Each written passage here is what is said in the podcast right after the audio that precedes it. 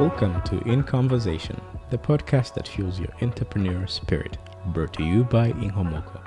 We deliver thought provoking conversations with industry leaders, game changers, and unsung heroes, all making an impact in their communities and shaping the future of business. Let's grow together and transform the world, one business at a time.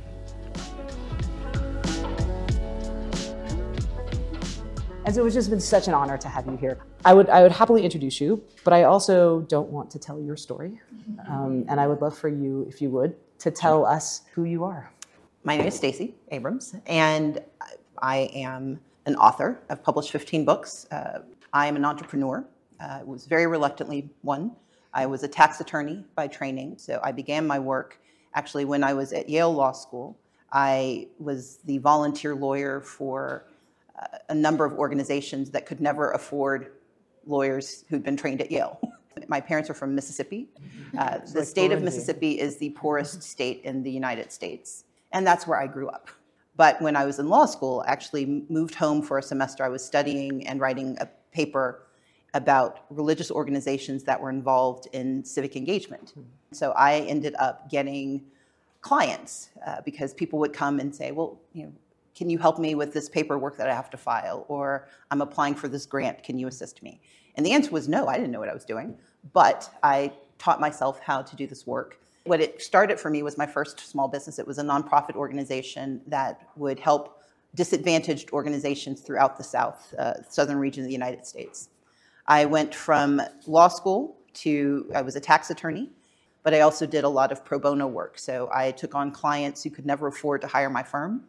Uh, so many clients that my firm asked me to stop uh, because I was not covering the cost of my salary, and most of my clients couldn't pay their bills. and so we had a very nice conversation, and we all decided I wasn't going to be a lawyer very much longer.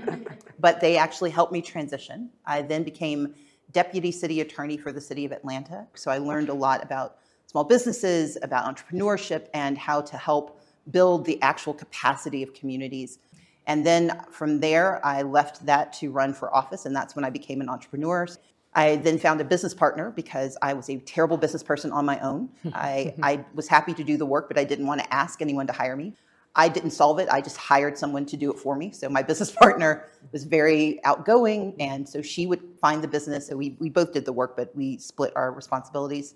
I then started a beverage company uh, for babies and toddlers, and we grew but we actually we grew too fast mm-hmm. and we couldn't find financing.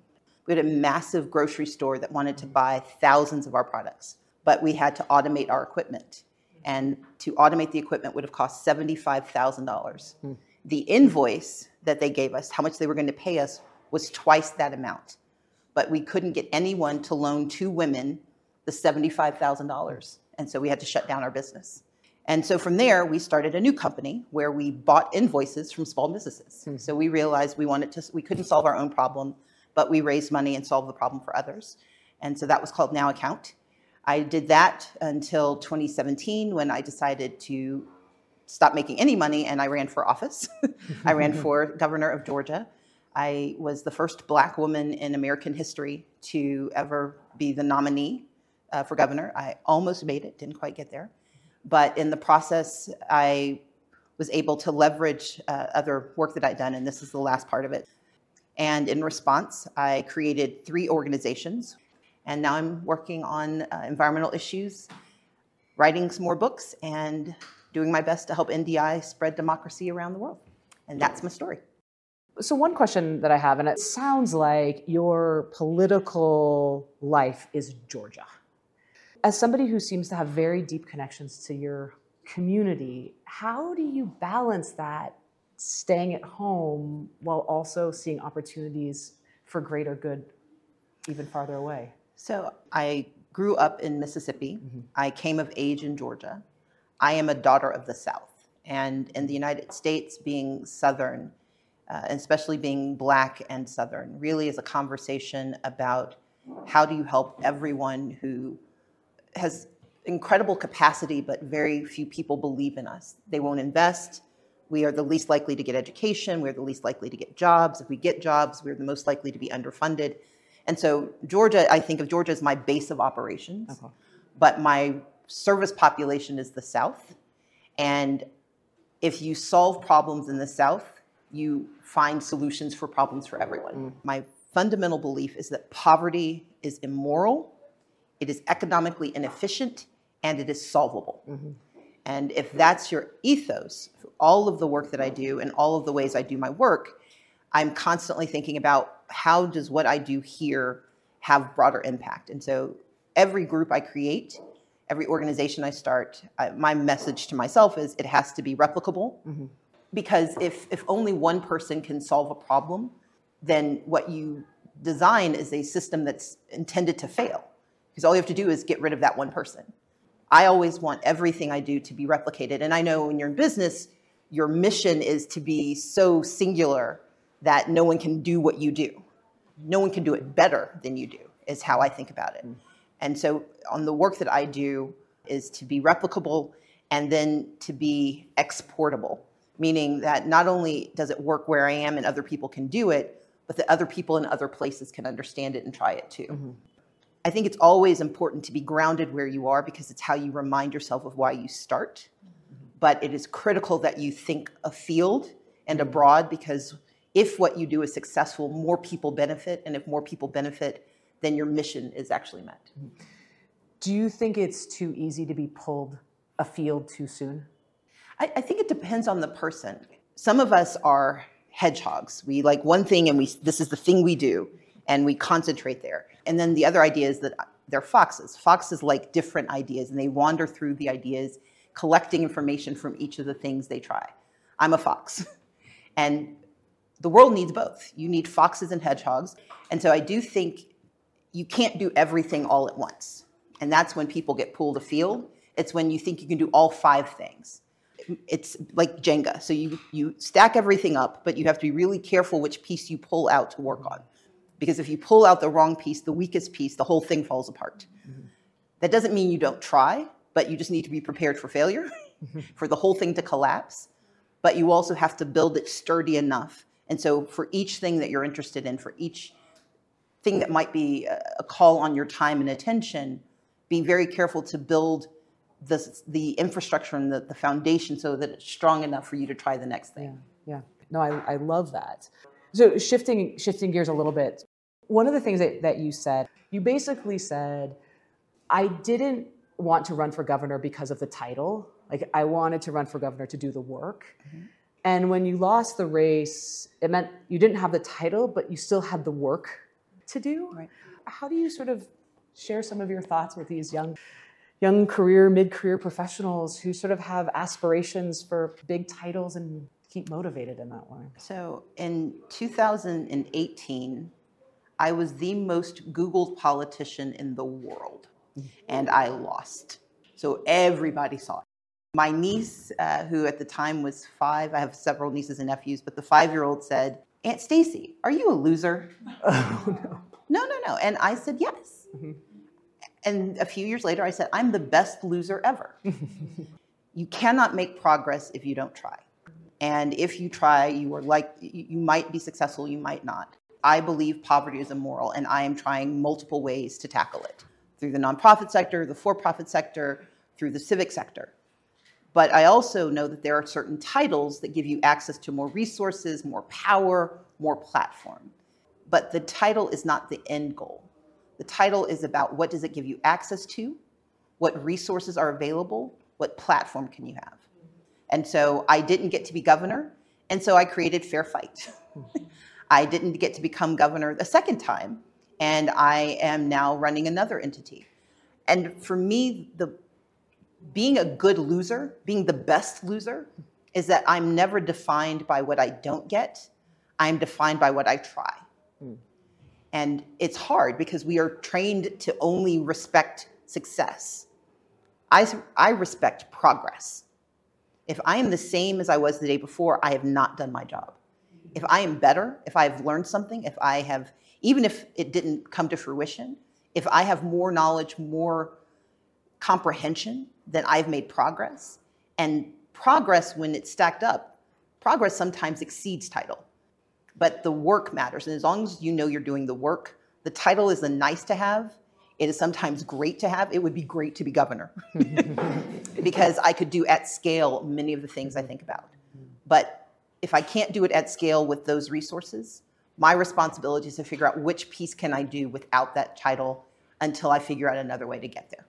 Inkomoko, we are a values a values driven organization, and one one our, our very first value was is we eat goat, and what we eat goat means here is that uh, we celebrate success and we hold each other up in hard times. For you and your entire journey, so just know the proverbial goat. Thank you. Um, one of the very first things that I ever heard about you, um, and it was someone else who had met you maybe uh, like 15 years ago before. I was like, oh, I just met this woman, Stacey Abrams. She is so strategic and data driven, like has a methodical implementation plan and has the strategy to back it up. She is one of the most impressive people that I have seen come through this office. Um, but is that how you sort of approach with your COO mind? Like data driven, you just make a plan and work a plan? Ambition without a plan is just a dream. Uh, we all have things we love to do, but until there's a plan, there's no way to prove it, there's no way to, to access it, there's no way to correct for it. I became the minority leader. I, I got my job after we lost every single statewide election we had the fewest number of people in, in Georgia history in my party in power. And I said, I want to be in charge. Hmm. And then I put together a, it was basically a 20 page PowerPoint presentation where I laid out it would take us 10 years and we would lose this many elections, but we had to try. So to win four seats, we had to try for 12 to win, and that we, of those 12 seats we were going to try for, I thought we could win four, we would come close in three, we would be completely shellacked, but we would make them spend money.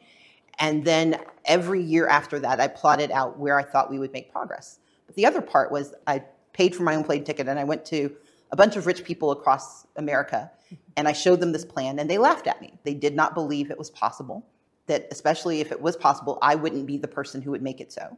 But what I did was then the following year, I came back and I showed them my plan. I showed them how we updated it.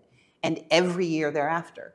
And each time I would come back, the funders who believed in me, I would come back and be like, yes, we lost terribly. This was a complete and utter disaster, but here's what we learned. And because I was data driven, they knew it wasn't just my hope and ambition. I could prove what I was thinking, I could learn from what I was doing, and they could then see it. Mm. What I have found is that by writing it down, by concretizing it, not only can I show others what I'm doing, I can remind myself of what I intended. Because when you get caught up, when it, the plan doesn't work, what were the backup plans? Many entrepreneurs we work with, we support, usually they, it's a lonely journey. What is the advice for someone who's visionary? How do you build a team? So I always have a partner, uh, whether it's my campaign manager, my business partner, and that's important because even if I am the figure, if, even if I'm what people know, you want someone who's holding you accountable. But you also want someone who thinks differently than you do because they challenge you to think better. They sharpen your ideas. They come up with ideas you didn't come up with. And one of the dangers of entrepreneurship is that we think we have to be the architect of every original idea. We have to be the brilliant visionary. We alone, and if, if we didn't come up with it, it maybe they think we shouldn't have the job. Mm-hmm. That's not the case. So I have business partners in all things because I want someone else to be accountable with me. So that's my first person. Then you want your dot, and that's like three or four people that you really trust, and you know they know that you'll kill them if they ever tell. No, sorry, not kill them, but there will be deep disapproval if they betray your trust. And then around them you want a ring, and that ring is really your support system. Those are people who share your vision they understand your values. They don't have the same skin in the game, but they have the same instinct for success. And those are the folks that you always want to be the most careful of because your partner will forgive you, your dot will support you, but that circle is the, the weakest part and therefore needs the most attention. Mm-hmm. And often in entrepreneurship, we are so focused on either the person funding us or the person that we're competing against, we forget the people we need to lift us up. And that that is the place where I think the most work has to go into. And then from that, you create these multiple rings. So then eventually you're the planet of Saturn, and you've got all these rings surrounding you. But each of those rings, you're, you're intentional about designing it so that every ring is supporting the next one. But it is lonely because ultimately, if your business failed, they only remember whose name was at the CEO. And so there is a loneliness that's embedded in being the one. And so your goal is to make certain that when you fall, there are enough people near you that they, if they don't catch you, they at least prop you up and will give you time to recover for the next challenge. Um, I have a question. So I think having worked in politics and policymaking and then being an entrepreneur yourself, mm-hmm. I, would like to hear your thoughts about um, why young entrepreneurs who often I think feel that disconnect between their own experience as entrepreneurs and the policymakers or politicians who, the people who really are supposed to create the environment for them to flourish, sometimes don't get. Okay, capitalism presumes that everyone has the same intention and the same desire for outcome. It is not true. It's like everyone speaks the same language, but we don't use the words the same way. And policymaking is the most perfect example that while they speak the language of business, that doesn't mean they understand it at all. Most of the politicians and the, the civic or the civil society leaders, they don't necessarily, they don't know what they don't know. They know what they're told. And what they are told is that by the billionaire or the millionaire or the established business, they know what he's telling. They know that story. And so one of the responsibilities and opportunities is pulling together entrepreneurs because you have to make, you have to amplify your voice. They're going to listen to the people who know to come and ask. Those who are being left out and left behind, they individually complain, but they never complain together. Or if they complain together, they complain to each other. If you could fix it, you would have. You've got to complain to the people who can change it. You guys don't have any power, and you probably don't have any money, but you have attention. And especially younger people, you all understand how to build attention in ways that no generation has ever understood. You have both the technological capacity, but also a cultural understanding that transcends every generation. You don't want to threaten politicians to start. You want, it's with anything you want. You start by trying to get them on your side. You only emphasize their failure after you've given them a chance to be successful.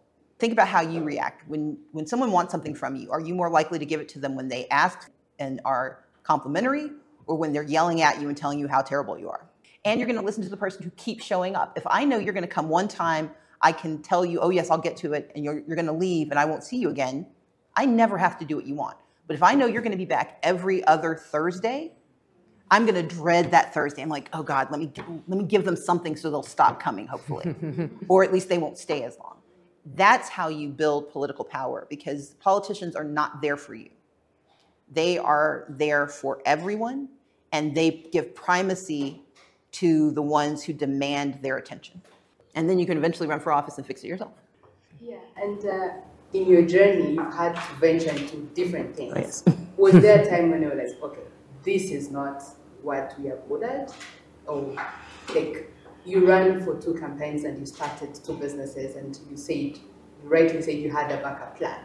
But it was there a point where you're like, okay, in as much as I think we want to do this because it ends poverty and poverty is immoral, but we are not the right people to do it.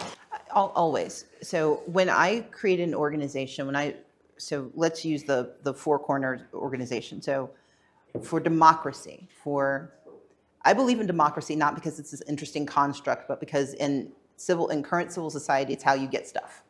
If you want things, democracy is how you get it unless you live in an authoritarian regime, in which case you're, if you live if you live in a place that does not respect democracy, then there you have to find other ways. But democracy, by and large, is the most effective means of accessing the services you need.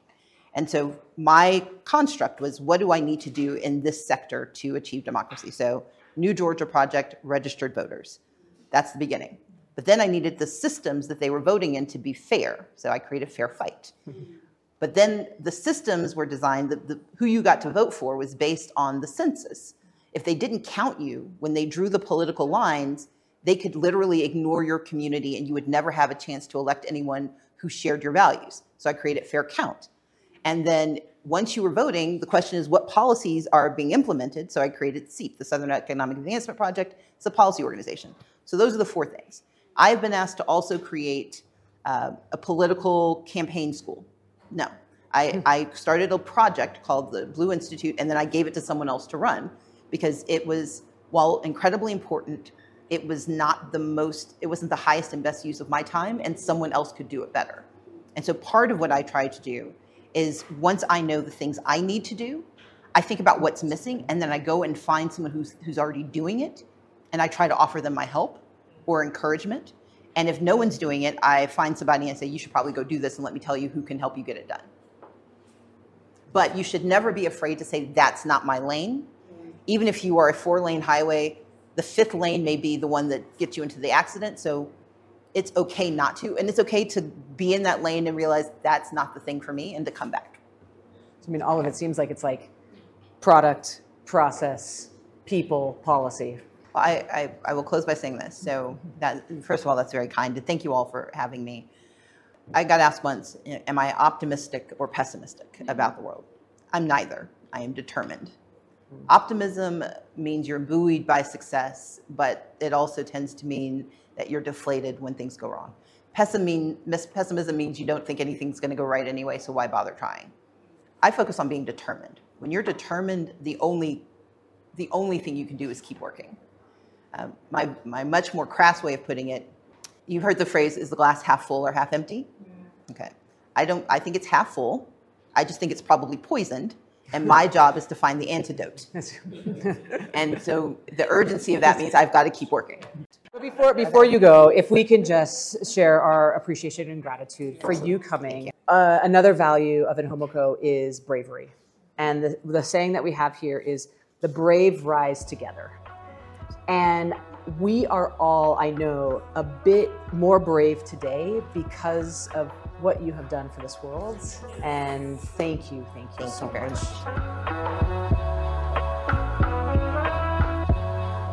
At Inkomoko, we're dedicated to empowering entrepreneurs across Africa with the tools, resources, and knowledge they need to flourish in today's competitive business landscape. Now we're bringing that passion to this podcast, taking you on a journey through inspiring stories from around the globe.